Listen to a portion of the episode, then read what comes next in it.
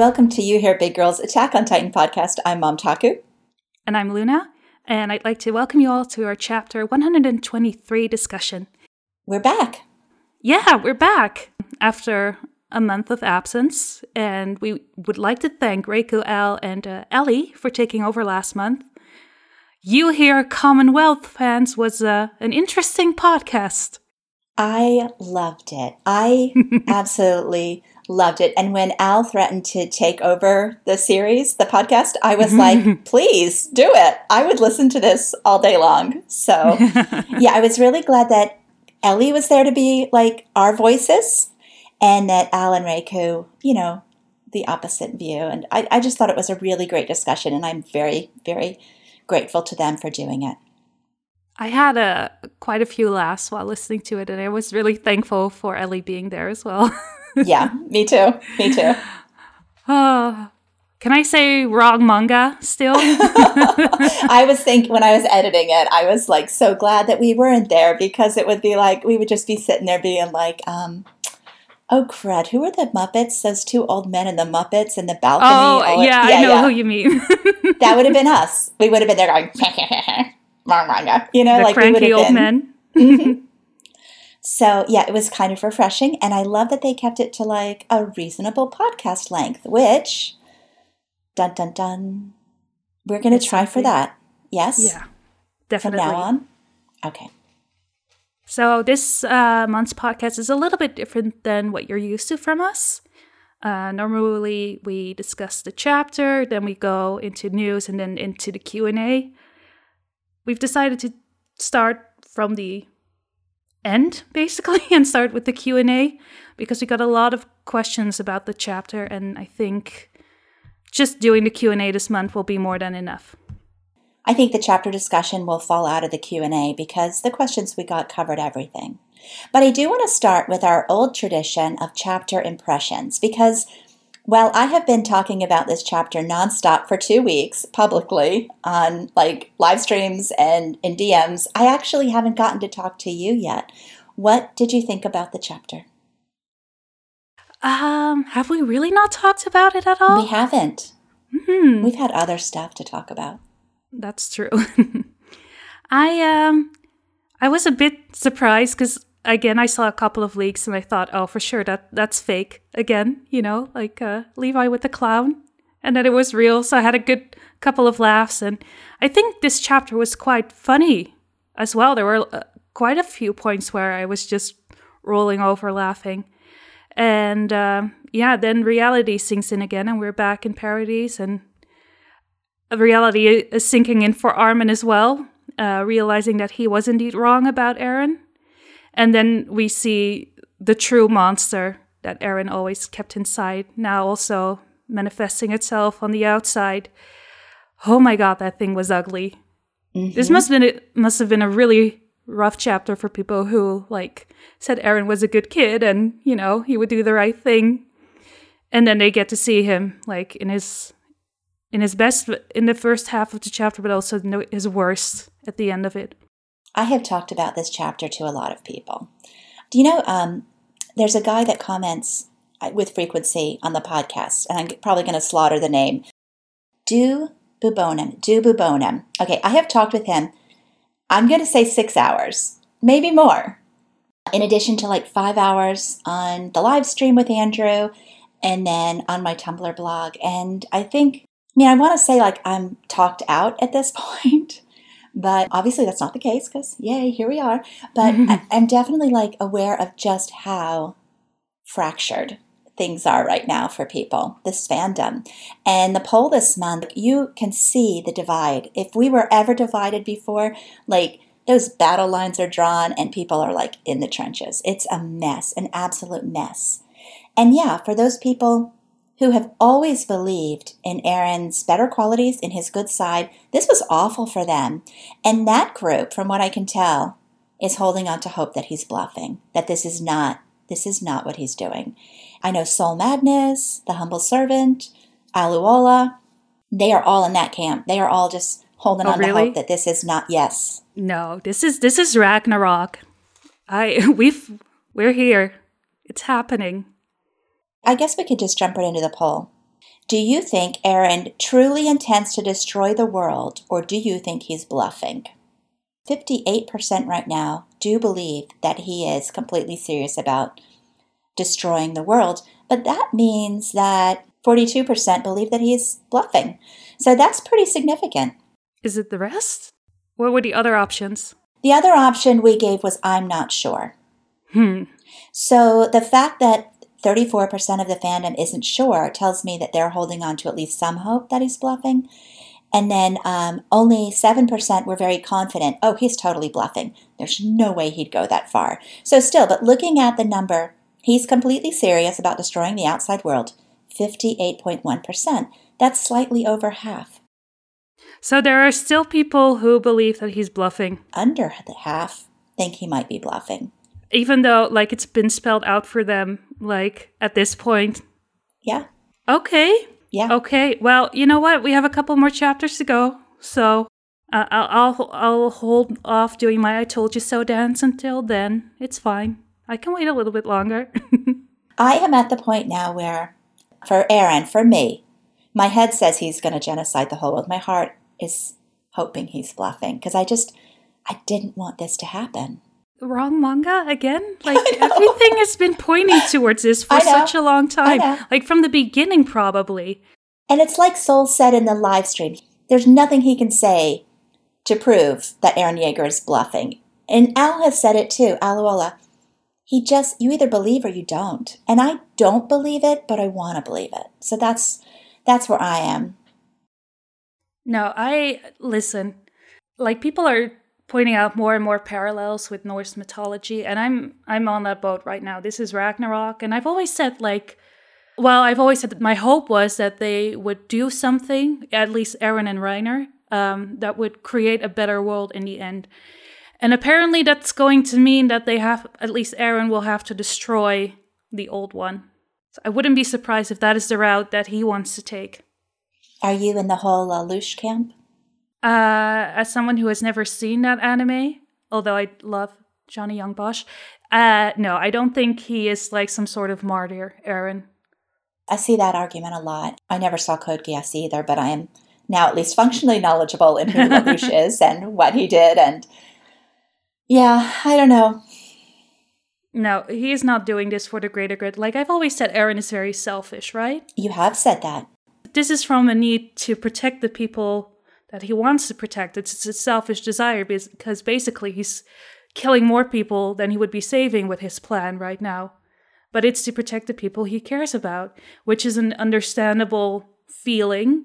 It's just mm-hmm. the way that he wants to, you know, go about it. His way of protecting them is just unacceptable, even to those that he wants to protect. I think that's important to know. The freedom that he's offering Armin and Mikasa is not the freedom they want. This is it's not, not the freedom. freedom. You don't. Freedom is the right to choose, and he's taking all choice away from everyone. He's forcing their will upon others. It's not freedom he's fighting for. I've said this before. I mean, the only person who feels that Erwin Jaeger is justified or whatever is doing the right mm. thing would be like Floch Forster. Oh, yeah. And I'm sure there are more people it. in Paradise who feel the same right. way, that just want to survive. You know, Floch Forster is the biggest coward in the entire Survey Corps, let's remember. Like, all he wants is to live. Nobody else wants what he's doing. I think people want what Erwin is doing. I think they want to be secure and safe from the world, and they know that they are facing dangers from the outside, and, you know. But they're not ready to go that extreme yet. I'm I'm sure the, the common folk wouldn't mind. I don't know. I think you don't give enough credit to the common folk. I mean... Really? They were cheering when they came back from Marley. But they weren't cheering a full genocide. Everyone's Everyone has been told the plan is a partial rumbling to wipe out enemy military forces. Armin's in favor of that. A lot of people are in favor of that. I mean, I that to me... Well, if if the choice is either we survive or they survive... I'm sure the Paradisians... We can survive with a partial rumbling. With a partial rumbling, the island is protected and has sent a message to the rest of the world, don't touch us, right? Until how long? It's an ongoing process. The whole the whole point of the partial rumbling, the, the plan that Kiyomi brought was use the partial rumbling as a threat until Paradise can stand for itself. And once it can stand for itself on the global stage, work out political solutions.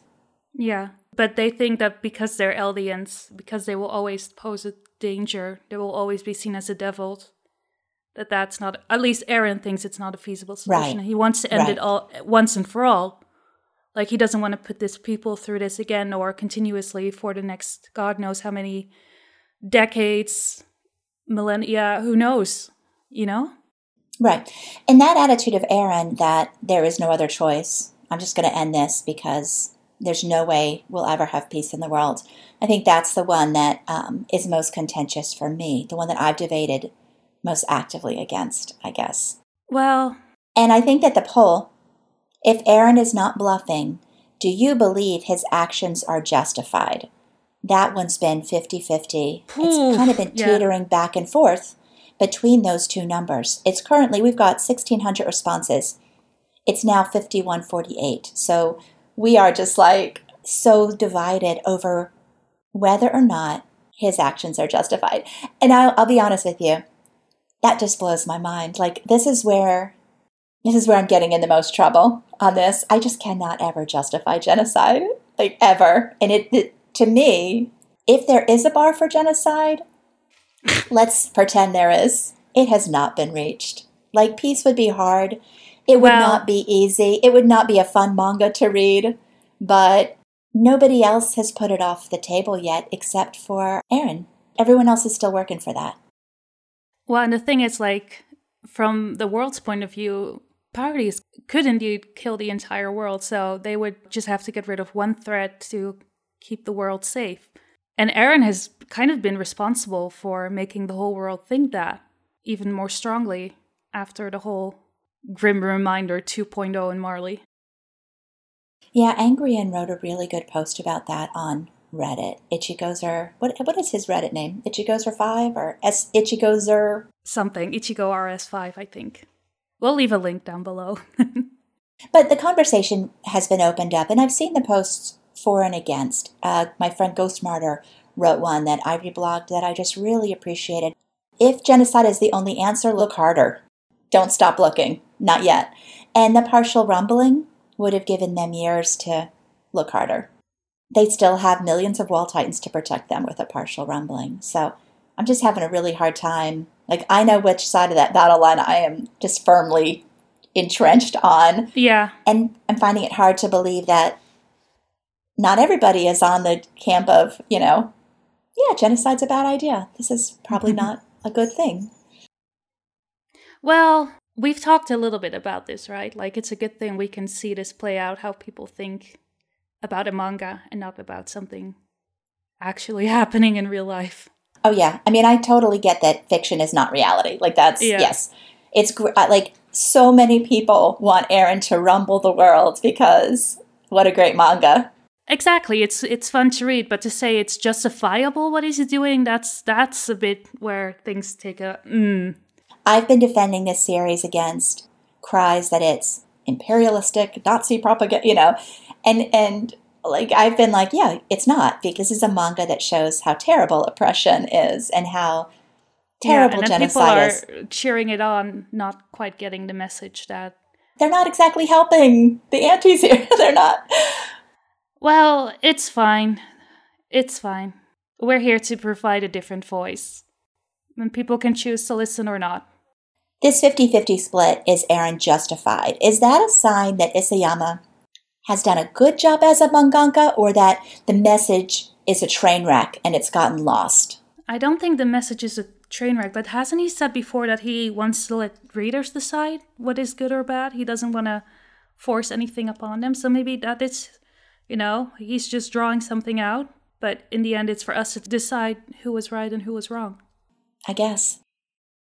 Okay, so the other super fun poll number. You ready? Um, Luna. Do you think that Eren is the villain in this story? Yes okay. or no? I said yes. What's the, what's the number?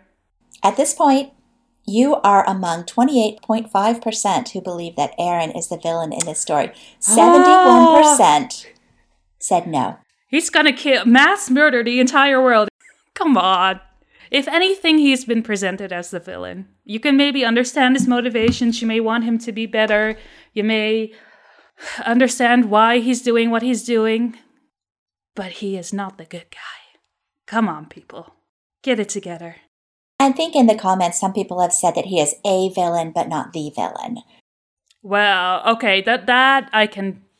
Well, no, no, I still take I take that back. He is the villain. Nah, when you when you are ready to massacre the entire world, basically, you are the villain. I'm sorry. He's not the only villain, but he is the villain. And I, I, I have seen, who was it? Somebody equated Aaron at this point more to, oh, I think it was um, Atofma. I always pronounce their name wrong too, but more of a Light Yagami than a Lelouch at this point, which I think is interesting. I don't think he's a Light Yagami or um, even a, a Lelouch. Like, Lelouch was more of a martyr in the end. I don't think Aaron fits that description. And Light Yagami was a psychopath. He enjoyed what he was doing. I don't think Aaron takes enjoyment from this. I don't think he enjoys killing people the way Zeke or Annie did at times. We used to say that nobody hates Erwin Smith as much as Erwin Smith hates Erwin Smith. Like, Erwin clearly was not having a good time. Well. Right. Well. Anyway, I, and I think I think this chapter, to me, Aaron... Yes. I mean, you've said that you think Aaron feels like he's justified. I'm not sure that Aaron feels like he's justified. I think Aaron feels like... Oh, I, there's a there's yeah. a thin line between... I, I know right, why Aaron you think hates that. himself. Yeah, so you think he's doing it because he wants to protect the people he loves, but he doesn't enjoy killing right. all those, but he considers it a necessary evil. Mm-hmm. And that's where we differ on opinion. But we'll get into that more later in this podcast. So the last poll results. So this is another, like, I I like, I I would love somebody, like, really smart, like maybe a lady Moe, to go through and look at and compare all these numbers. We showed the picture of the devil Aaron on the last page, and I read a post on Tumblr, I think it was um, Arlington Park, who said that you could paint the skin green and color the teeth yellow, and it would not look out of place. Like, this is this is not, like, a pretty picture. Like, this one, no. Yeah. I remember I was thinking about it right before the podcast, and I was singing, like, U G L Y, you ain't got no alibi, you ugly. Yeah, yeah. He's so ugly. How? But... We we we used that? that panel, and yes. we said, every Aaron is hot, true or false? Like False. Yeah, but, again, fifty-five percent, yes, every Aaron is hot. Like, that's, okay, you can I know, have him. I know people I know people are kidding. Like, I know it's like this is a joke, a joke poll and a joke question. So I do know, like, the vast majority of people who said yes are kidding, but it's still funny, like, people want to love Aaron no matter what. I get it. I get it, but he's still... Like, I would never say that Reiner, with his head blown off, was good-looking, you know? Yeah. He yeah. really does look like a villain out of Yu Yu Hakusho at this point, and not... Like, he totally looks like shonen anime monster. Like, look it up in the dictionary. There's this picture of Aaron. I haven't watched it yet, so... Don't spoil me too much, but like, uh, I think it's from Neon Genesis Evangelion. Like, uh, you've killed millions, but at least you've made me happy. That meme. Yeah, that fits here. Yeah. And, and and I get it. Like, I, I get it. I do. Because fiction is fiction, and you love who you love. And that's part of the fun of fiction, is that you get to love somebody who in any other context would repulse you. So the last question in the poll that I thought was really interesting was, um, do you think Historia's allegiance is with Aaron? Do you think they're working together? And on this particular one, we've got like a sixty thirty split. People that do think Historia is working with Aaron. That's the one I want to know. Like, I am anxious to find out. And a lot of people in the comments feel like, yeah, she's working with Aaron, but she didn't realize where he was going. Or they have an agreement, but maybe... not the full agreement. And I think I can agree with some of those. Like, I don't think Historia would be in favor of what he's doing right now. What do you think? Oh, I I don't think so either. I, I think they talked, but I don't think they agreed necessarily. But hey, maybe maybe she's not depressed about the pregnancy. Maybe she's depressed about what, what's Erwin going to do to keep her safe. Who knows? Tune in next chapter. I hope or it's chapter soon, because yeah, or I not, need this like, answered.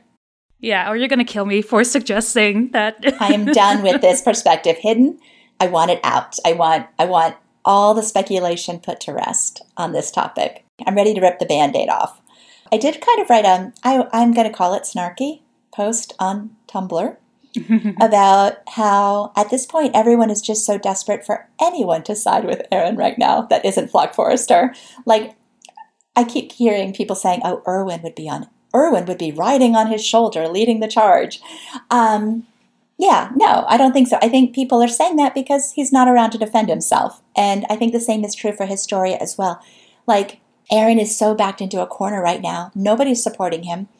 Nobody wants what he's doing. I think there's something about wanting any other character who's reasonable, who he trusts, to come forward and say, yes, Erwin is doing the right thing. And I'm not sure the narrative is ever going to give us, give anyone that. I think it would be a, a, a the wrong message to, to, to send. Hot take. Yeah, we'll, we'll just leave it there. I don't think I have much else to add. Can we announce now, like, what we're going to do at the podcast, like, for people who want to speak back? Yeah, of course. Okay. So I'm sure, like, Sergeant Gross and some of our other regular listeners are, like, literally sitting there, like, either tearing their hair out or they've already unsubscribed or have rage quit listening to us. But in case you have not, I think the comments get really interesting with people wanting to, like, reply to us, but it's not maybe the most effective.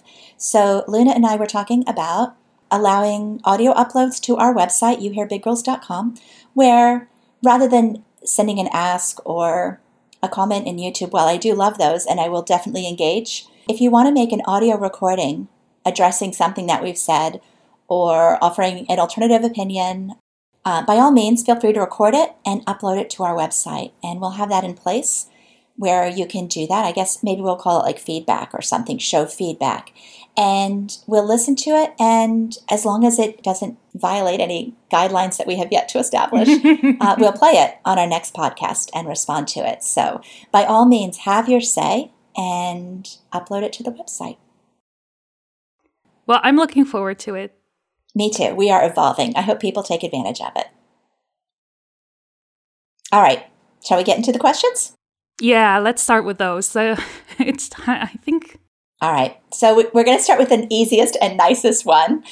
Uh, a humble servant wrote on Twitter, please do not hate on Erwin too much. Otherwise, I might start crying halfway through the podcast. Humble goes on to say, which moment in this chapter did you find the most wholesome? Well, first off, I'm going to say I don't give in to emotional blackmail. So I think that when they were all sleeping together. That was just, yeah. And then Sasha puking in the background into a bowl of some sorts. Yeah, but like, M- Mikasa looked cute and Aaron's leg was like over Jean's neck. It was, yeah, it was just a really nice moment. I think for me it was, um, it's two, right? Mikasa smiling at the ice cream. Like, that was so cute. I... Like, if that's the last image I see before I die, I've seen those memes, right? That's all that matters. And then um, Levi getting the chance to save the pickpocket was incredibly cute. And at the end, the pickpocket getting one over on him. Levi got the money back, and the pickpocket was still able to grab it and run up the hill. And I just, I, I love that he was vested in that moment. Well, yeah. Yeah, it was. Isayama does that, right? He includes the wholesome moment as a pain amplifier for what exactly. comes next. I was just about to say, it's it's it's like building you up just to break you down. I mean, we had that train scene where Aaron's like, I care about you guys. And then one twelve, I hate you, you know? Yeah. Just hurt us. Just hurt us. And kind of in the same line uh, of thought, Kingsgrave asks us about our favorite, so not the most wholesome, but our favorite Survey Corps moments in this chapter. Um, definitely seeing the car for the first time. Yeah. When they made the, was it John who made the joke or that they would buy a carrot? And then Yonko was like, they're actually buying a carrot. I laughed so much. Was... Yeah, I think it was Hanji that was like, or it was Levi. It was Levi. It was Levi. If you stop yeah. them, they're going to try to feed carrots to that lump of iron. And Anyan Kapan is like, oh, please. Oh, God, they're buying a carrot. So funny. Yeah. I'm like, that might move into like my top ten all-time favorite anime moments or manga moments. Another uh, fun panel was the one I talked about in the beginning, Levi with the clown. Ugh. It looked so ridiculous. What I even so was much. That?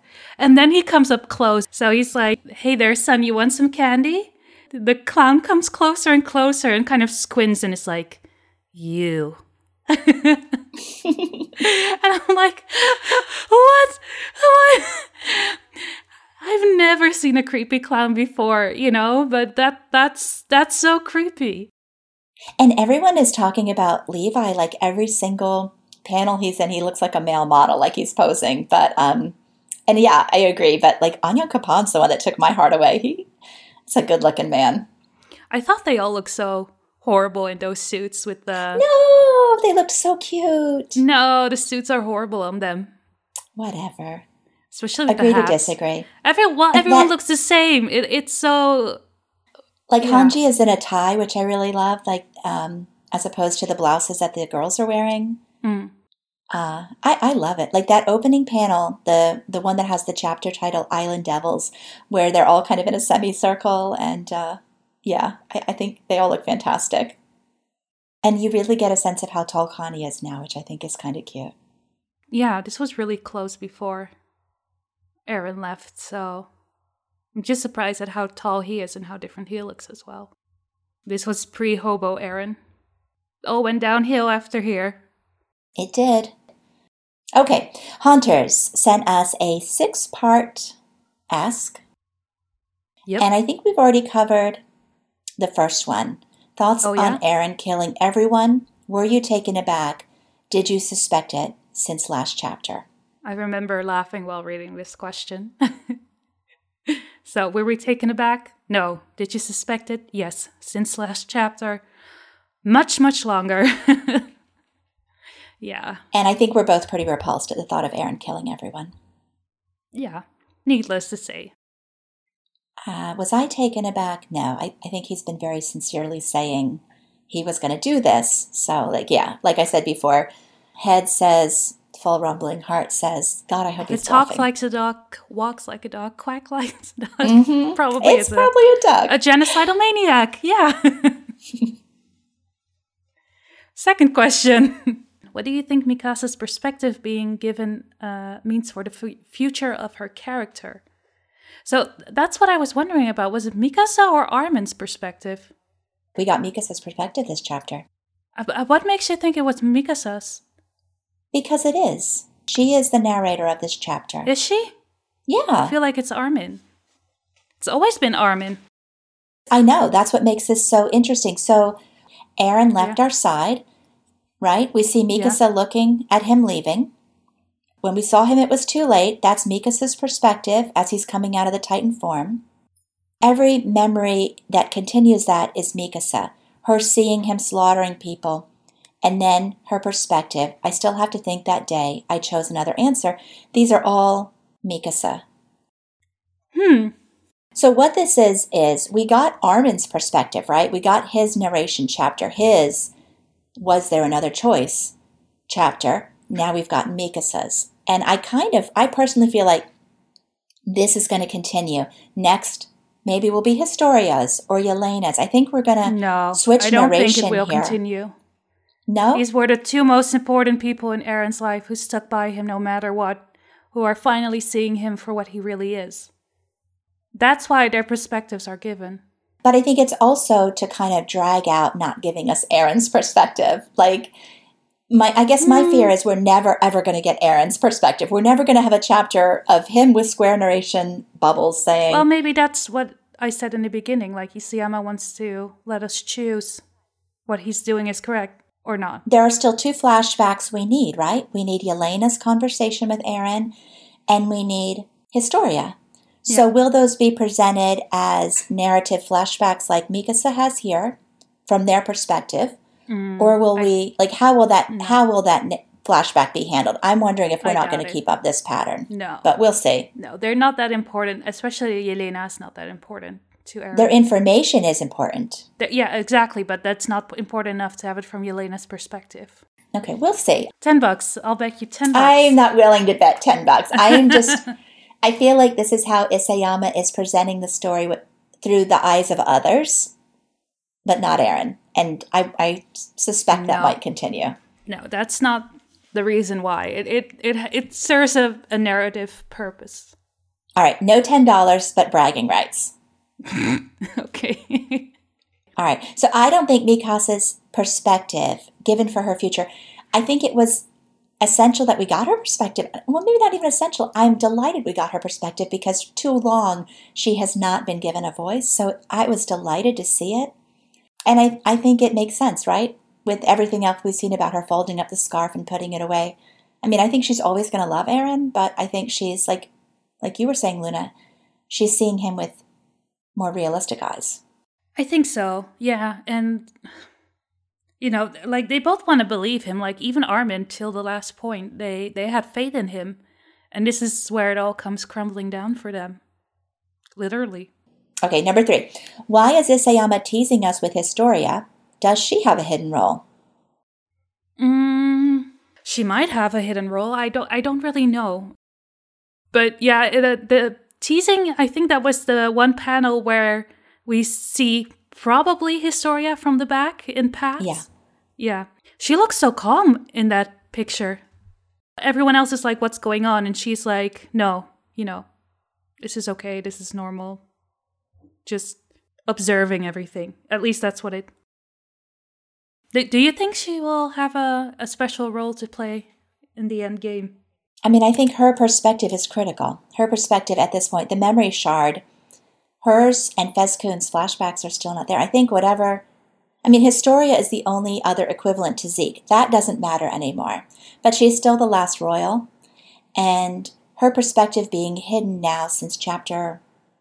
I mean, we haven't seen from Historia since one oh eight. Uh, obviously it's important. Obviously it's critical. Or else she wouldn't have been, like, literally hidden in the woods for this long. And constantly being teased. I mean, she's been teased in one oh eight. She's been teased in one thirteen. And she's being teased now. Obviously, we're supposed to remember that Historia is here. Yeah. Yeah. And at least she's de- finally out of that damn rocking chair. So, progress, right? Soon she will talk, hopefully. Yes. Has to. Her knowledge and Yelena's knowledge at this point are like the two pieces of information we don't have.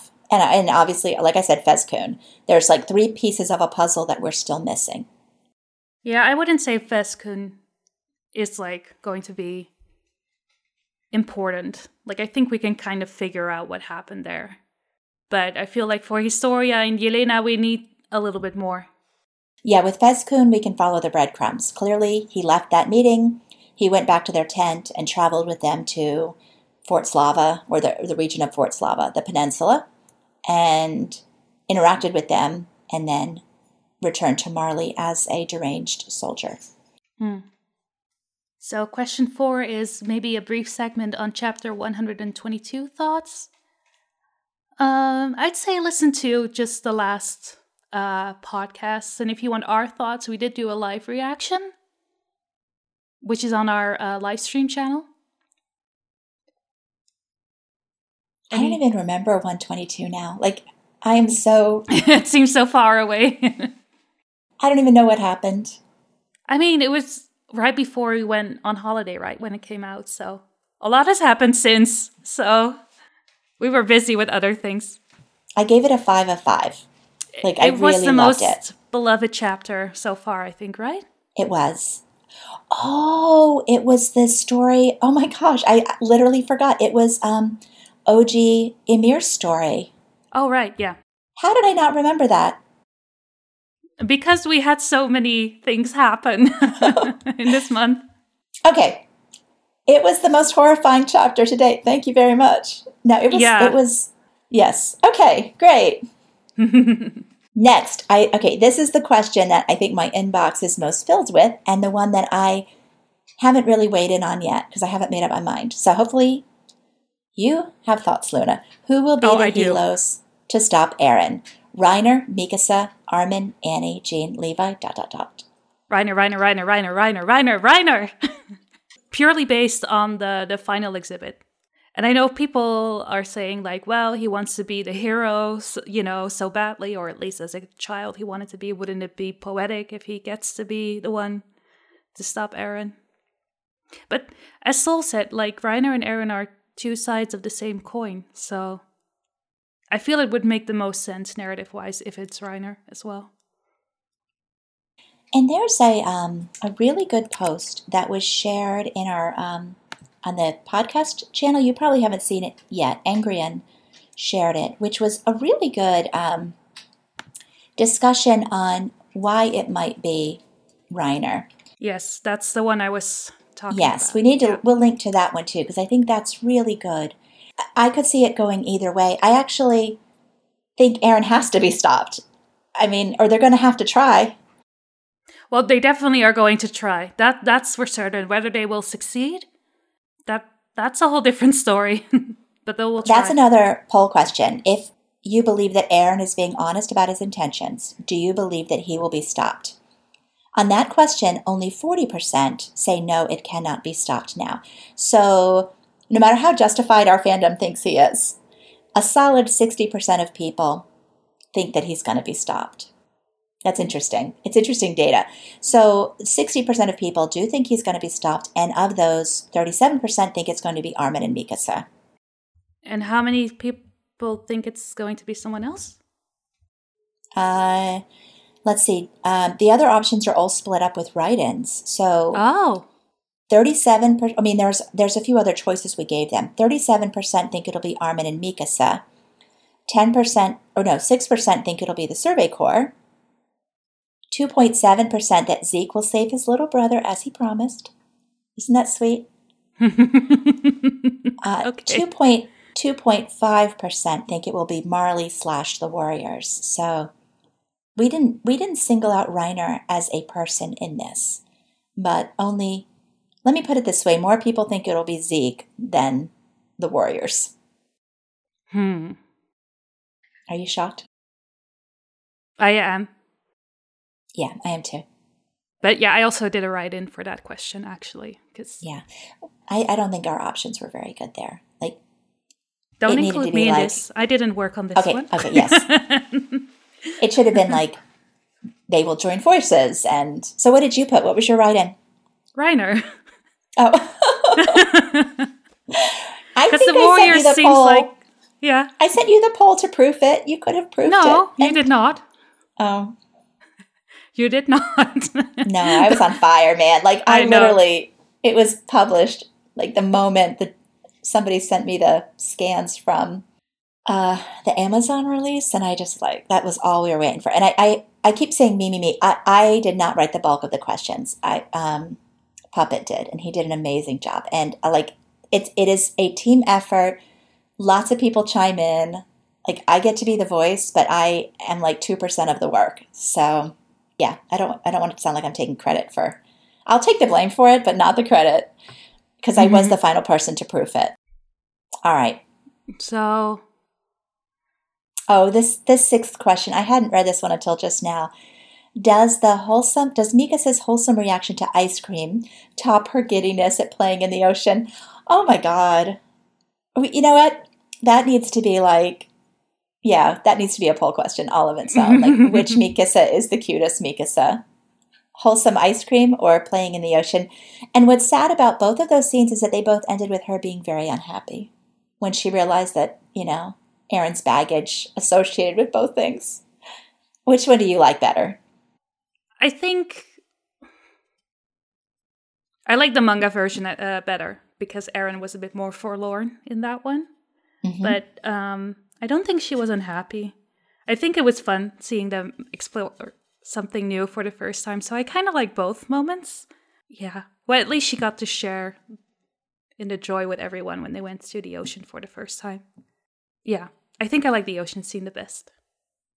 I think I'll agree with you. I think the ocean scene was the sweetest. But um, her face with that ice cream, yeah, that's my favorite. Yeah, it's cute. It's cute. So, uh, h- how do you pronounce it? Starav? Staraves? Staraves? It's either Staraves or Staraves. S T A R A V E S. Staraves? Or Staraves. I don't know. Let's say it both ways. Okay. I think by now they know who we're talking about. Okay. So, from Staraves. Hey, ladies. Uh, my ch- question regarding chapter one hundred twenty-three. Uh, it seems clear to me that Isayama will present Eren as wrong in his actions, just as Marley and Zeke have been. However, many people think he is completely right, that the world, the whole world deserves to die. Possibly because it's hard to believe that the protagonist we've cheered for could do something so heinous without good reason. Uh, but by chance, Eren is shown to be justified. What possible message could Isayama send with that, other than maybe the silly pro-fascist message people talk about was actually true? Also, you'll notice the people saying Eren is right, uh, also to blame others for his behavior. It was Ymir's choice. Mikasa should have confessed. Reiner started it. Armin should have done something. Eren is so simultaneously right and also not to be blamed. It blows my mind. So, that was a long question. So basically, yeah, what what what would be the the message if Eren would be portrayed as justified in his actions by Isayama? I, I don't think that will be the case, right? But for argument's sake. It can't be. For argument's sake, let's pretend. All right, be serious about it, because my answer to this is obviously that every time I have defended this manga against this pro-fascist message, I would have well, to go and apologize definitely to everybody. It will show a different message. I say it's up for the readers to decide, and but let's say... Um, It it's shown to be justified. Maybe it's kind of to see what the outcome would be, you know, to go on. Like maybe it's the aftermath that matters the most, and what message people will take away from that. Like even if he was justified, is it is it worth the outcome? Will it be a, a pyrrhic victory of sorts? Because, yeah, I, I don't think Isayama is going to sh- show that even even if Eren is shown, shown to be justified, that what he did will have good outcome. Is there any way at that point that we could combat that pro-fascist message that we've been fighting for seven years? If Eren is shown to be just, if if we're shown a world where genocide is justified? I wouldn't call it justified. It's just like a course of action that has been taken. Right? Yeah. And and, and maybe, yeah, the, the Eldians can live in peace afterwards, but there has to be something else there then. Something that makes it think like, is it worth? was it worth the cost? Because I don't think it can be just that, even if it brings peace to all the Eldians, or at least the Paradisians. Well, it's not going to be a happy ending. No, that's exactly. It's going to be at least somewhat bittersweet, so... Yeah, I. This is the one. This is the topic that I I lay awake with at night, right? Like this is the one that worries me the most, and that I, I just really well, hope the message is clear. People will take away from it what they want. And the second half about like people saying Eren is right to, and the and the blaming of others, I see that too. Like definitely, that's everywhere right now. Yeah, I saw it as well. Like, oh, Armin this, Mikasa that, and I'm like, really? I, I love how they're putting the blame on other people while Eren is the one. You know, you can you can leverage, or you can say Hanji was ineffective. Armin and Mikasa didn't see him for who he was. But yeah. In my mind, the genocide bar, like like I keep saying, like mm-hmm. There's a bar. There are lines that do not I get love crossed. That you say that there's even a bar for genocide. Th- there's not a bar. There's not a bar. Like there. Okay. No matter what, um, Eren is very sympathetic.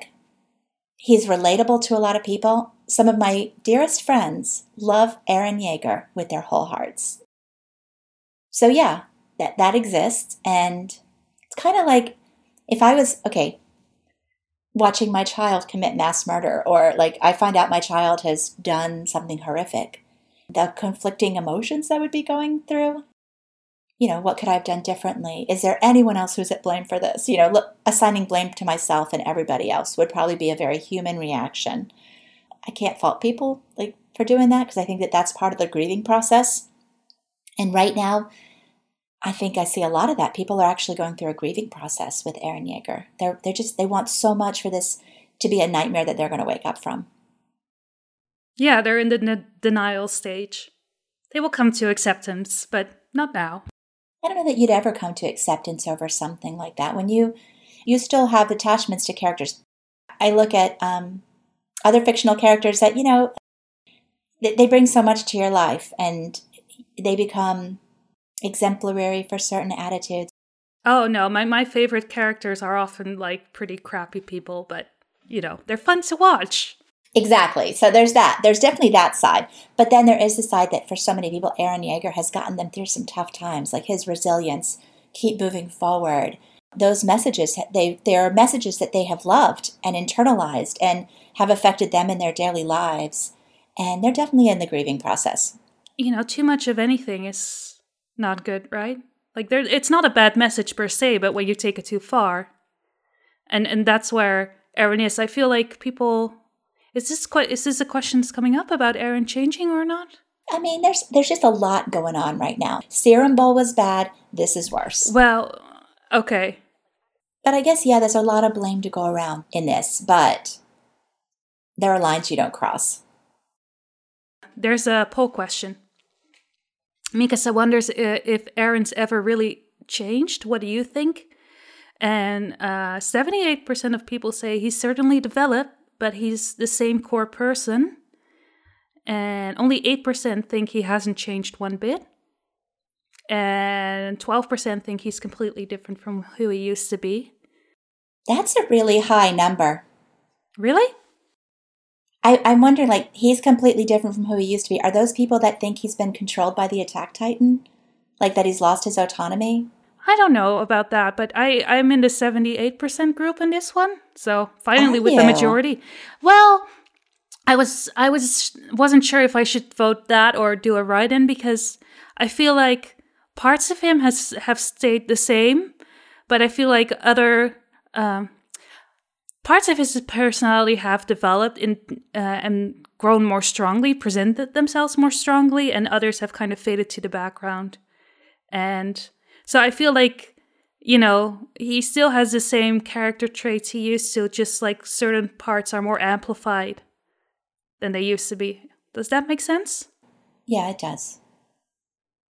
Which, you know, like he could have developed into a better person or this person. And because he has also, he also had like a good, a lot of good character traits, right? As a fifteen-year-old. He did. And we see... We don't see many of those uh, anymore. Maybe they're still there somewhere, but we don't see them as much. We got glimpses of them in the flashback in this, of old Eren. We did. Yeah, we did. But I feel like once you're getting ready to, you know, slaughter everyone, that that's kind of hard to see, you know. The cute baby in Carla's arms. It's it's just the monster that's left right now. He was the wrong person to be born in the walls, to have that power. Like, that affected him so deeply. Like, you've got somebody who feels the way he does about freedom in this kind of a pressure cooker. Maybe it was inevitable. Whereas someone like Armin's going to resent the walls, wonder what's outside of them, resent, resent not being there, but is somebody who's going to use their head, not their fists. And Eren's always been one to talk with his fists. Maybe that's not fair to say always, but... His first instinct has always been like a very physical reaction to stuff. That's what we're seeing now, right? His He's definitely a product of his environment, being born into like, mm. as Humble would put it, into um, a, a form of oppression. And he will fight oppression at all costs. Born into an illegitimate, I'm trying to think of Humble's words. I don't recall. But, a yeah. situation of illegitimate authority and oppression, and he will always fight against that. He was born fighting against that. And yeah, so now you've got a kid in this particular, in his own personal pressure cooker. Like, the all the all the elements needed are lined up and perfectly in place to explode. And yeah, there you go. Moving on. Our good friend, Vierre, is back. Uh, so nice to, I know, I, I saw them reblogging posts on Tumblr and I just like was so excited. Okay, Hello, lovelies. Considering how full of optimism last chapter was, who do you think will slay the monster? Who do you wish to do it? And who should do it story-wise? Eren declared Armin a hero. Will he become one, or is he already one? And she also says, and hey, uh, hug, hug all Eren people really tight, especially last podcast guests, because they probably need it. Oh, well, wrong podcast? I don't know. No, I, I do I do really want to hug all the Eren people really tight. I really, I hate this. I think I kind of gave my thoughts already a little bit. Like, who do you think will slay the monster? Reiner. Who do you wish to do it? Reiner. And who should do it story-wise? Reiner. I'm trying to think if I could make a case for Armin in this just to play devil's advocate with you. I mean, it would be ironic if Eren's the one that fought for Armin to survive Serum Bowl, and now this arc culminates with Armin being the one to have to kill Eren. That would be kind of crazy, wouldn't it? Well, and wasn't Armin like Isayama self-insert? Like, I create you, yeah. Eren, I'll end you. Kind of. It would be the most poetic way, probably. It would be poetic. It would be, it would be heartbreak. Absolutely heartbreaking. Jesus, that would be awful. Does Armin have it in him, though? Like, we've never seen Armin be who he needs to be to take on that role. I mean, I could see Armin hatching the plot to kill Eren. I think he could do it. Yeah.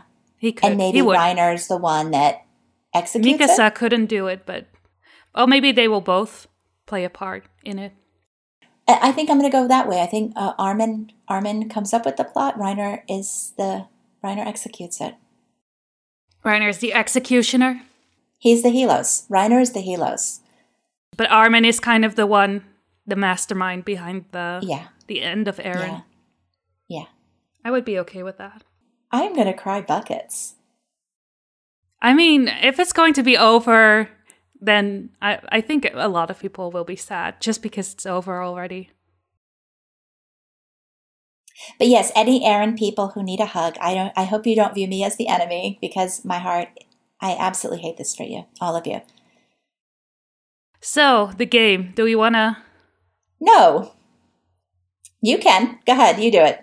Okay. So it's, um, well, let me do the English version. Snog, marry, avoid.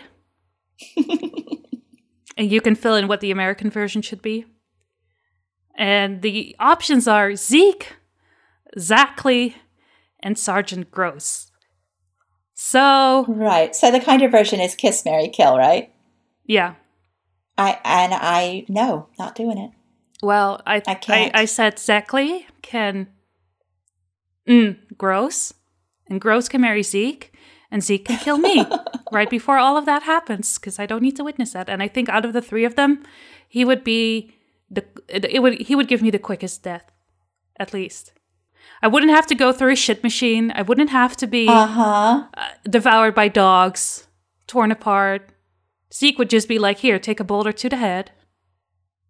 I mean, if I had peace. to marry one, Zachley basically like flew under the radar and was, you know, kind of a distinguished, venerable old man. Like, if he had a wife, I'm sure she had no idea what kind of perversion worked in his brain. So she probably was, that'd probably be like the least of the... Gross did have a wife, which is terrifying. And kids. So. Ooh. And Zeke doesn't want to reproduce, so. Correct. I guess the better question would be, of the three, which one would you kill? Well, Zachley's already dead. So is Gross. So that leaves Zeke. Yay! Yay, kill Zeke. Woohoo! Game over. Okay. Thank you, Bayer. Thanks. Thanks for that last game. Yeah. So our next question comes from uh, Anonymous. Are you expecting Annie to wake up since the rumbling has started? And how do you feel about her coming back? Also hope you've had fun on your holiday. Yeah, we had fun. We'll talk more about that later. So I wrote a post about this on Tumblr. I do think it's really ingenious because, we, you know, the whole issue with Annie has been we don't know where she is. She's in Mitras or she's in Stohes or Trost. I mean, she's not in Shiganshina where it's all going down. So even if Annie woke up, how would she get there? Would she hitch a ride with Hitch? Like girl power, buddy, tri- you know, w- what would Annie waking up at this point accomplish, being that that she's nowhere near the action? And I, I think it's really ingenious, because now I am ninety percent sure that Annie's consciousness is in the paths realm along with everybody else's. So those people who've been waiting since chapter thirty-six or thirty-eight. A for, long, long, long, long, long, long, long time. Yes. For a real-time Annie moment, if they're going to get it, it's now, which would be very cool. So I'm going to assume that Annie is in the past realm, and therefore I, I think Levi is too. I think Levi is probably there uh, and capable of conscious thought. So what do you think? I still don't um, know, like, if that's the case, what it's going to accomplish, because I don't know how they're going to attack Eren, but I think it might be Isayama's last chance to tie up that string. Um, well, I do agree with you, like, that Levi will probably be there because Mikasa's there, so... And I, and I think he's still alive, so... Uh, as for Annie, am I expecting her to wake up? Yes. I do, for the same reasons you said. Like, she she must be bursting out at any point now, but how do you feel about her coming back? That's the real issue, because at this point, what more does she have to, have to offer to the story? Like, I I don't see her her coming back as a as something consequential at this point. Yeah, that's my issue too. Like, I feel like there have been better moments for her to play a big role. And now it's like, well, we're already, like, at the end. The rumblings already happened. Like, if she, if the female titan comes back, whatever. Like, she hasn't had any development, like, character development, really. Like, from who she is, how, how she's grown. Like, everyone has gotten older. She hasn't. So... is there anything that she could do that would be of any consequence at this point? The cynical answer is that she'll be the character in the spin-off series, right? She'll wake up at the end and uh, they'll start um, a new series with her. I keep saying uh, Ragnarok is here, right? Which is like the end of times, but also the beginning of new times. And in it, uh, in the story, like, only two people will survive. And they repopulate the world. So Armin and Annie, fans. That's the only thing I could think of at this point. I just want people that love her to get their closure. So here's the chance. Fingers crossed. Let's close. Let's close yeah. Annie's story. All right. So that takes care of our chapter asks. Did you have any other chapter thoughts that were not covered in our Q and A? Um, I did think it was interesting that uh, we got to see a full rumbling on the thirtieth anniversary of the Berlin Wall coming down. Seriously? Seriously. Yeah, that was wow. uh, pretty much uh, thirty years, almost on the date. So, walls falling. Yeah. Do you think he planned that? I, it would, I wouldn't put it past him, but who knows? Who knows? Okay. Yeah, what the funny thing was also that I read that, like, across the world, more walls are being built than coming down, like in our world. So mm, I'm not surprised. I wonder, yeah, but I wonder maybe that's also something he's thinking about, Isayama, like putting walls. Maybe it's a good thing that the walls are coming down for other reasons that we will see later on.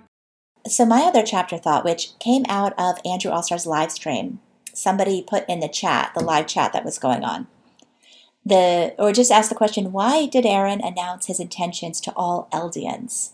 And I think that's, this is the point that I've seen a lot of speculation about, a lot of good debate.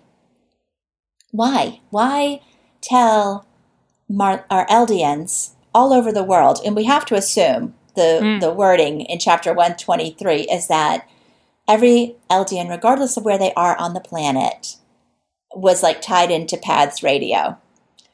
And got the broadcast. What does that accomplish? When, you know, is the message basically like, okay, guys, sorry, you're dead? Or is it to rally them? Is it to give them a chance to hide? Like, what, why would he, is there any practical reason for him to have announced his intentions to all of Eldia? Well, like, I can I think, think of one practical reason. Oh? I mean, My practical reason would be that he didn't have the choice. Like, you either turn the radio broadcast on to everybody, like you can't selectively broadcast to a group. It's all or none. Yeah, that's what we discussed privately mm-hmm. before. That That's what I thought as well. Like, I don't oh, yeah. think uh, he had a choice. I'm in... trying to take credit for your idea. Well, wouldn't be the first time. Uh... Mm-hmm. No, I'm joking. But um, yeah, would there be... Why was he even announcing it to all Eldians? Or, like, why did he even want to announce it to anyone? Why didn't you just go ahead with it? Why did he feel the need to... Or is it just, like, something that we need for, as as readers, you know, like the villain explaining their master plan before they mm-hmm. get struck down? Wouldn't that be funny? Like, that's the trope, right? That's, that's, yeah. And I keep saying that's what Zeke keeps doing wrong. He keeps announcing his plan instead of just doing it. Like, here Aaron is announcing his plan. Well, which, they, are, they are brothers. They They share the same blood. The evil villain being like, ha, ha, ha, now I'm going to do this, which gives everybody just enough time to... To stop, stop them. The, yeah. I'm glad, though, that I didn't read up about Norse mythology until after this chapter. Because Because it, you feel like it's all spoilers? Yeah, now looking back on it, I think I would have figured out a lot of stuff beforehand. It's more fun to see let it play out because... Well, I had the same, like, to a lesser degree with Naruto. Like, I didn't know that all the attacks were named after, like, Japanese mythological stories or, like, beings... And I was like, oh, oh, that's interesting. So when I found out later. So this is, this is more, yeah, but that was just about like ninjutsu. This is really about the whole story, I feel like. I, he, he's blended it in quite nicely. And, you know, he picks and chooses what he wants to put in, but. Even the um, the parasite spine creature is like a Norse mythology thing, right? Um, I, I haven't read up that much yet, so okay. I, saw I wouldn't a post be able on Tumblr to confirm that showed or deny. A picture, showed a picture of a parasite spiny creature, and I was like, oh, well, there you go. Oh, let me ask you this question. We did ask this in the poll, but um, do you think that the size and shape of Aaron's latest Titan form is important? And I've seen, like, I mean, it looks like like a dinosaur or, you know, it could possibly be aquatic. Like, are, I mean, is there a reason for that form or was this just aesthetic? I asked this on Andrew's live stream and the consensus was aesthetic, that it was just like, oh, this will be cool. Let's do it. And, but on the poll, it was different, right? Yeah, on the poll, it was different. I think like sixty percent of all people were like that his, his form will play an important part to the story. Let me see where I can, if I oh, even more people, seventy-seven point five percent mm. think his uh, shape and or size will be important. Okay. Well, I hope in the comments they elaborated on that because I would love to know. I, I somebody jokingly said like the spines, like he could somehow his form is big enough that he could toss colossals or, you know, Bertle bomb them. Uh I don't know. That seems silly, but who knows? Somebody else said, somebody else said, swim them across. Like his form is large enough that they could all ride on it. I don't know. Like people are, I can't tell when people are being silly. Who knows? It reminds me of like the, he's being, he's so big. He probably is super slow as well. Like makes him mm-hmm. quite vulnerable. So. And I don't know if you've seen it, but Renan shared a bit of artwork that potentially shows what the front of the Titan would look like, which is kind of cool. So if if you have I not seen that, seen it. No. I will send it to you, and we'll also put it in the um, in the links. If I can't get it in the links, it'll be on the on the uh, on our website. So we'll share that because it's very cool. It's very cool. So before we talk about our trip, we have one more question about S N K, but it's about the anime. Don't you think it would be better if Wit Studio didn't animate season four, since they wouldn't even be making that much money off of it, because all the S N K money goes to the production committee. They are extremely short-staffed and have multiple other projects to work on. Don't you think a studio like Bones or A one would give us more high-quality season, especially after how limited seasons, season three's animation was? So I think you have thoughts about this. I do too. Well, I didn't think... Aside from the opening and the ending for season three, part two, the animation was limited. I Like, have you seen Levi going through the streets? Like, mm. oh, best, one of the best, if not the best scene so far in the anime.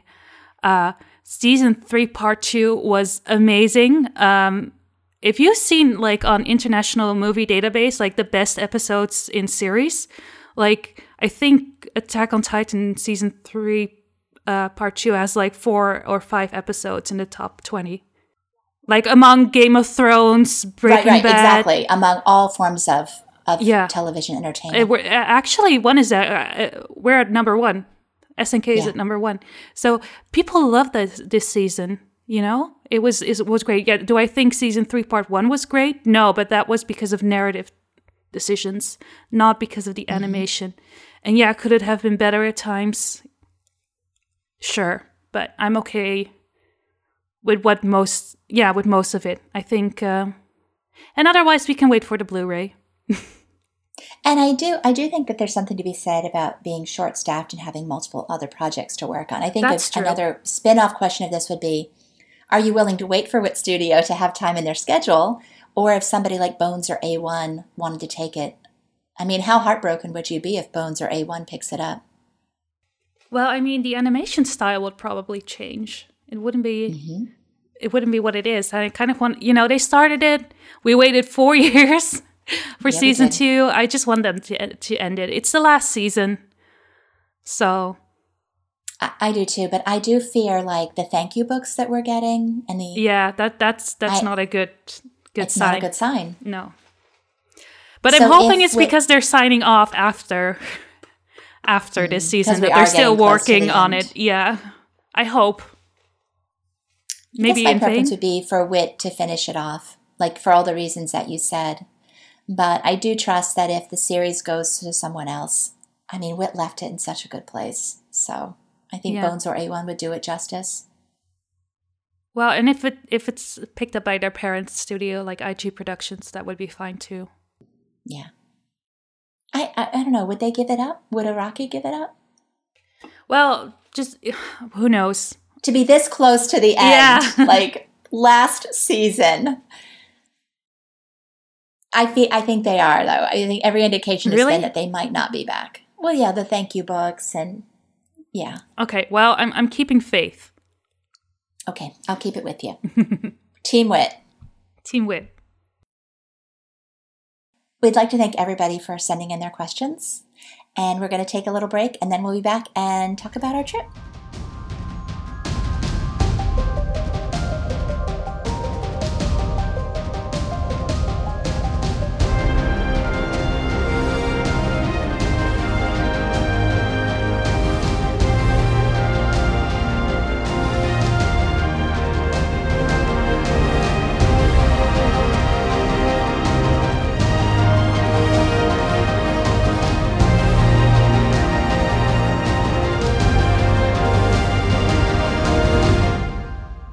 So welcome back.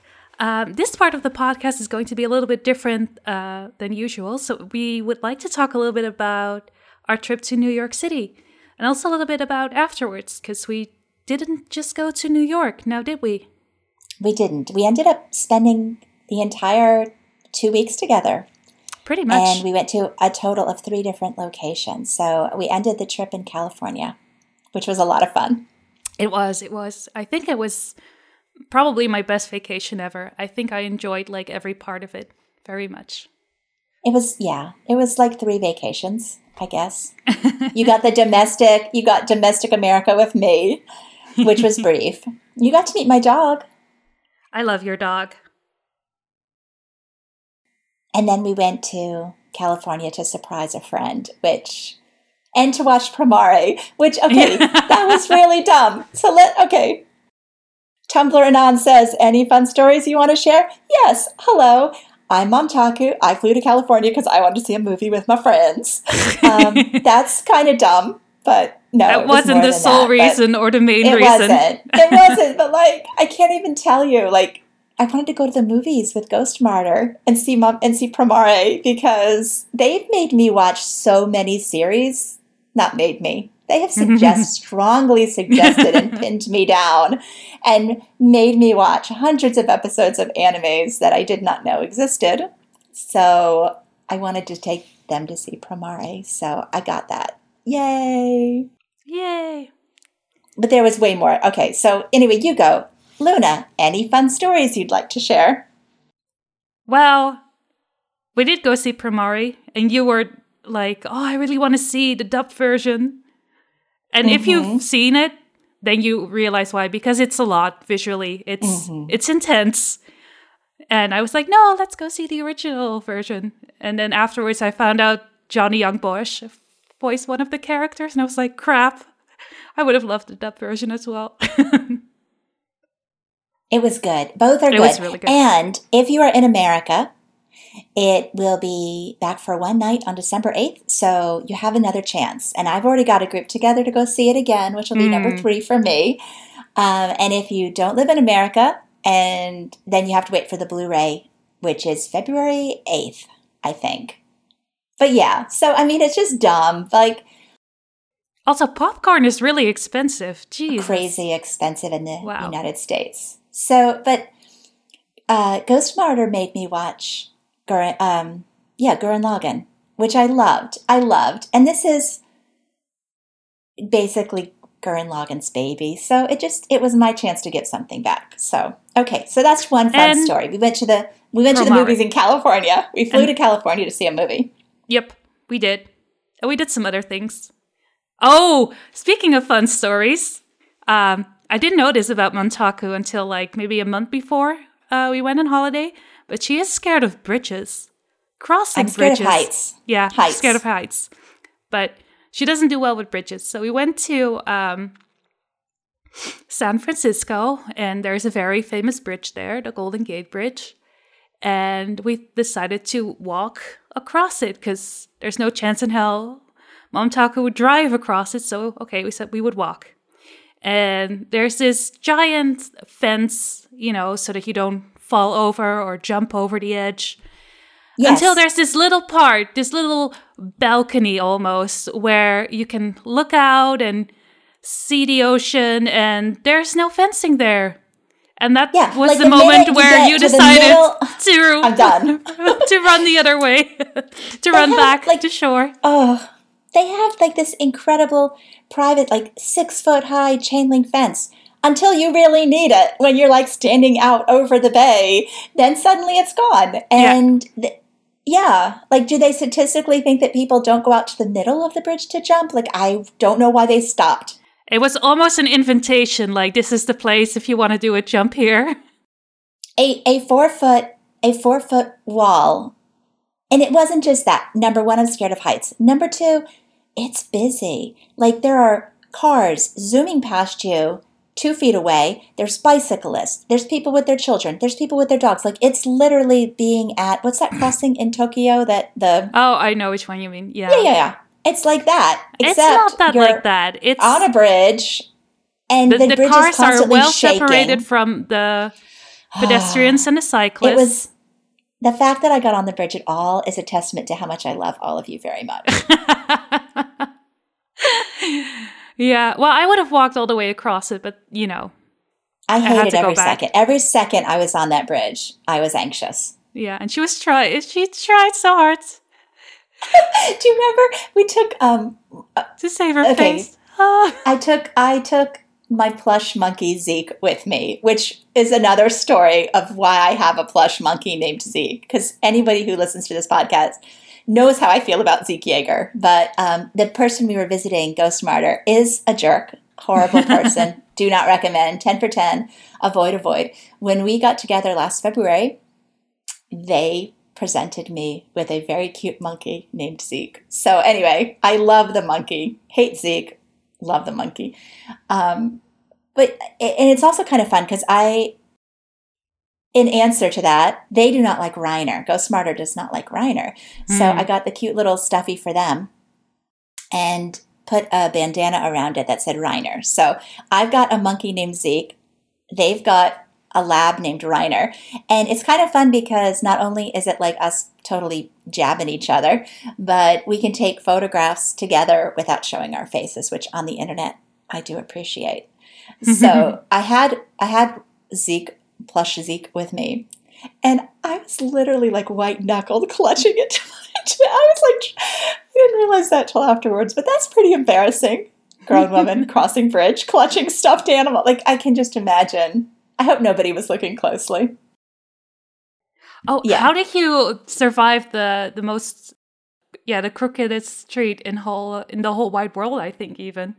That was pretty cool. So Ghost Martyr's mom took us down Lombardo Street. Is that the one? Lombard Street, yeah. Lombard Street. Yeah, that was wild. Like, that was, wow. People live on that. yeah. Was, that was cool. That, that, that was, was the crazy part. I forgot about that. Like, people have to park there. There's earthquakes, and people live on that. Yeah. Yeah, San Francisco is very cool. We did a redwood forest. That was really cool. We found the source of all organic matter. I, there was so much. I, I think, so So you shared my embarrassing story. I will share yours. You go ahead. Like, I, y'all, I have never seen so much pumpkin spice anything in my life. Basically, Luna's trip to America was eating every single American basic white girl, like soup, salad, and breadsticks at Olive Garden, Panera, Starbucks, pumpkin spice, everything. Like, like literally, it was just like we ran from one American chain to the next, sampling all the foods that I don't know. I don't even know why you would know about them. But yeah, from Cinnamon Toast Crunch, pumpkin Pop-Tarts. Like, I can't believe you didn't turn into a pumpkin by the end of the trip. And we also did, like, we went to Kohl's to go shopping. And you were just like a kid. I, I have never seen somebody so excited. It's like thirty percent off coupon plus discount. It's like your Dutch mind was rocked at the sales. Yes, because you cannot like use coupons on something that's already on sale here. Like, we would take way too much advantage of that and people would go out of business. But apparently at Kohl's, that's not an issue. So I mm-hmm. went crazy and had a lot of fun. And you did. You did get a really, really great, what, eighty dollars bag for like twenty bucks. Yep. I did. How's it how's it holding up? It's it's in good shape and it's pretty nice because I can put a lot of stuff in it.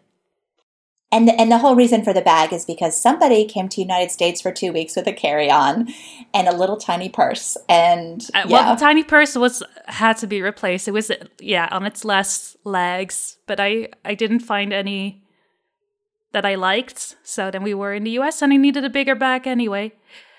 I still am quite impressed at myself that I managed to I am too. bring everything that I bought back home in the carry-on because it was already bursting. Like, it literally burst open. This zipper burst open when I was coming to the U S. And I bought more crap and I it, it it held up when I went back, so mission accomplished. I don't uh, yeah, that that was that was something. So yeah, we spent we spent two weeks together, right? Yep. Minus sure one day. We, we separated in California. You went back to New York for a day, and I went back home. But yeah, I mean, eating together, like sleeping in the same room, it was. Um, yep. Yeah. And I think what's interesting too, and I think people are surprised when I say this, but up until maybe a week before the trip, I would not have recognized you. You've not been very generous with photographs or a lot of. No, I, I, I don't send a lot of those. No. No. So as much as we've talked, I really didn't know what you looked like. And we've never video chatted. And so, yeah, that was, I feel like you were probably not surprised by what I looked like or how I, like my face when I'm speaking or no. my gestures or my mannerisms. There was probably like no surprises there for you. No, not at all. None. Because I've sent you videos of me talking. True. Yeah, I sent you an unboxing video. But for me, you've only ever been like this disembodied voice. No selfies. You know what I mean? Like, it was weird. Not, it's weird to me now that we made it two years. And yeah, I'd never seen you. So I, for me, I was like, meeting you in a way that you weren't meeting me. I was meeting all of you and not just your voice. Is this making sense? it's making sense because you were really surprised by... Yeah, that you smile yeah. more than I think. I don't... You smile and joke all the time. And you didn't quite realize that before, right? I did not. It was that, like, sometimes you say things and I'm just like, oh, what? You know, but to actually... Like little things like, um, I'm trying to think of a for the only for instance I can think of is like, you're the fat one, or, you know, just something. Oh, yeah. You know, making fun of me, what, or the old one or whatever. But you say which it with are a obvious smile. Jokes, which she didn't I get know, because know, she didn't see but, the face. Oh, your delivery. Don't, don't become a radio stand-up comic. Let me just say that. I thought it was obvious from my intonation that it was a joke. Maybe it's you. No. Maybe it is me, but I, I think people listen. I, I'm going to go out on a limb here and say anybody listening to the podcast would be surprised that you actually, because I think I smile all the time. You smile and joke all the time. And uh, yeah, not expecting that after knowing you for two years. So that was a good thing, right? A, a good surprise. Yeah. Oh, a, a great surprise. Yeah. And- like that changed a lot of things for me. And I didn't think the trip would change anything. Like, I thought it was just, I didn't think there would be any surprises because I feel like, I felt like I knew you very well. And yeah, surprise. Nope. So, but okay, so we, we, New York City, San Francisco, California, and then you came home with me for a couple of days. I so, did. And there were lots and lots of stories in each of those locations. True, true. We did a lot. Mm-hmm. We really did. And you got sick. You did it while you were sick. Yeah. So. At the end, yeah. I got a really bad cold. And then you did as well. But yeah, that was when the trip was over. So yeah. Yeah, it didn't ruin the trip. So the humble servant wanted to know, I'm really excited to hear what Luna thought of America. Was there a culture shock? Was it what you expected? Um, well, I've been there before. I've been there two times before. And this was my third time going there.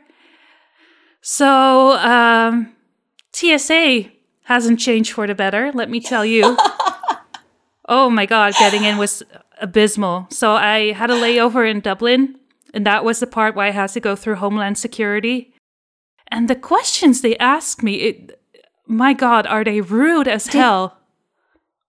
And yeah, Didn't they you asked have to explain, me like what manga was. Yes, so I'm a very honest person, which not always it's not something that's always appreciated, but it apparently it also gets me in trouble um, because I was just very forthcoming. Like, have you met these people before? He asked. I was like, no, I'm going to meet them for the first time, and that is something I should not have said. That isn't. So I had to explain where did I meet them. How? What do you guys talk about? What is manga? Did, Attack on Titan, did you did you end up saying the words Reiner Braun or? Well, Attack on I was Titan? Like, we we talk on Discord, and he was like, so you discuss video games, and I was like, no, we discuss manga. What's a manga? So you actually had to say the word Shingeki no Kyojin or Attack on Titan with a Homeland Security representative. I don't know if that specifically was mentioned okay. during the conversation, but it was like. Yeah, it's just Japanese comic books. And he wanted to know, like, the exact number in my bank account. Mm.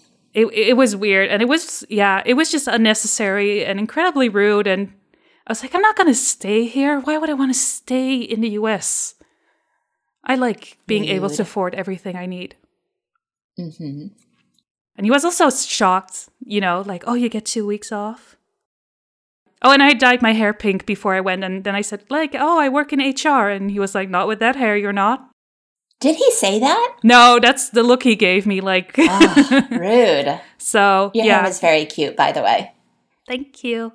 Yeah, so that was the bad part of the trip. Luckily, that was the only bad part of the trip. So was there any culture shock? Um, well, our great sales. We've already discussed that. The, well, that's not a culture Americans shock. That was just a good, sales. a good surprise. Okay. No, but, um, the only thing that I was shocked by, even because I thought that was not legal in New York anymore, was like the portion sizes, but mm-hmm. also of drinks. Like, I remember when we went to Panera and I was really thirsty and I was like, oh, I'll get a large drink. And I didn't see what the sizes were because you just press on a computer screen. I don't know if it said like how many fluid ounces it was, but you know, that doesn't mean anything to me because you guys need to get with the metric system already. Um, so I got it and it was like for my non-American people, like a full liter. It was like twice the size of the largest drink here. And I was just like, why? Why is this even being sold? I remember um, Mom Taku's daughter came with us and we were at Olive Garden and she wanted to order of the kids menu because she wanted to have a smaller portion. And I kid you not, it was humongous, the portion she got. It was crazy. Okay, so. okay, we should ex- we should at least say that the Olive Garden was on Times Square and it was a rainy day, so like it was. It's so yeah, kitschy, we just wanted right? to have something but, to eat, but it was really good, surprisingly. It was. Yeah, we did soup, salad, and breadsticks. Oh, the breadsticks I haven't were done that. Good. They were I haven't warm. Been to fresh. Olive Garden in ten years, so yeah, my expectations were low. I thought, oh, this is not going to be good, but it was pretty pretty decent. And especially since it was kind of a cold, rainy day. Anyone traveling to New York City, to Times Square, there are no good food choices there at all. And in no. Times Square, like great food all over New York City, not there. Everything there is going to be like chain restaurant or just really, um, you know, poor quality, whatever. But it, but it was actually very good. And um, as far as people watching went, it was fantastic. So I actually enjoyed that. I, I can't believe I'm saying this. I enjoyed that meal so much. I enjoyed that meal so much. Oh, should we mention the uh, amateur night at the Apollo? That was the other kind of cool thing we did. Oh, yeah, that was amazing as well. That was going very there. cool. We went to Harlem Wednesday night for amateur night at the Apollo, which has been going on continuously for like eighty-four years. And it wasn't the performances that were good, but just, I don't know, everything, the energy, the uh, the food afterwards. We ate at the Red Rooster, which is mm-hmm. a kind of a famous Harlem establishment. And that was amazing. So, oh, I yeah. want to go back. Me too. Mm-hmm. It's like, I, I don't want this to be over because we were staying at Mom Taku's sister's place and she, like her sister took really good care of us. Like we came home, we were tired. She was like, okay, guys, what do you want from Grubhub? Oh, it was so nice just being able to relax. So. And we traveled, and, and it wasn't just us. We had um, um, our, our Tumblr friend Cash for the first week, and then, of course, we hooked up with Ghost Martyr the last week. So we, uh, we'll do it again, though. We're looking at Japan, right? twenty twenty-one, twenty twenty, sometime. Whenever Maybe trying. I have money. Yeah, that's the big one. Money and time. Yeah. Okay, anything else? Mm, is there anything Oh, the else? Last of Humble's question was it what you expected, and I... I No, I don't think so. But in a good way. Um, I'd hoped T S A would have been easier. um, but yeah, I just, I didn't expect because like we were doing a lot. Like we were, it wasn't like a beach vacation where you can sit back and relax, but I was so relaxed during the whole time. And um, yeah, just comfortable with everyone. Like sometimes when you meet people um, that you've only spoken to online, they can be quite different. And yeah, I felt like I knew everyone quite well. And it, it was just very easygoing. I think we all got along great. So it wasn't awkward at all. That was like the biggest thing for me. Like, how will we all be when we finally meet each other? Mm-hmm. So yeah, even when we went to um, California with Ghost Martyr, because that had the potential to be potentially disastrous because we did not tell Ghost Martyr we were coming. We... literally just showed up at yeah. their house. I wish we had taken a picture of the moment she found out we were there. I've had other friends of mine, my friend Lost Causes, whom I met in Scotland. Mm. They were just straight up, if you ever do that to me, I would kill you. Like, in retrospect, maybe maybe I that mean, I would have surprise. killed me if I would have, sh- if somebody would shown up at my house unannounced, like, nope, not Not happening. Enjoy the closed door. You're going to wait outside the whole time. I, mm. Why did we decide to make it a surprise? I don't remember. Because that's way more fun. Never mind that nobody in their right mind would appreciate that specific surprise. It was oh a good God. surprise, though, wasn't it? I it hope. was. Don't tell yes. me it wasn't. It was. It was worth it to me. To me as well, and I and, think to and, them as well. Yes. And and Emmy is somebody that's very difficult to surprise. We've been friends for, online friends for five or six years now. We've we've been in person once before. And they're the smartest person I know. And I mean, like, brilliant and almost impossible to surprise. So this is my chance. I have surprised them twice in all the years I have known them, and I just take that as such a huge badge. All right. Are we done? I think so. Is there anything That's else? That's amazing. We, we um. So we've been recording for just over two hours, which, uh, yeah, that's crazy. But I feel like I really enjoyed the conversation. I have enjoyed it very much. Same, same. Okay. So we want to thank our uh, three patrons since this month. Kenny, H, Tietenjaeger, and Carol. Thank you so much for supporting us. We really appreciate it. Uh, if you're listening and you want to support us as well, we have a Patreon with several levels you can support us at, or uh, you can give us a Ko-fi. And if you want to support us in other ways, you can just tweet about it, tell your friends, or uh, send us a comment or question. We like to know that people are listening. We also wanted to mention that if you'd like to be a guest on the podcast or provide feedback, go to our website at you hear big girls dot com. So as always, thank you for offering your hearts and your ears, and see you next month. Bye. Bye.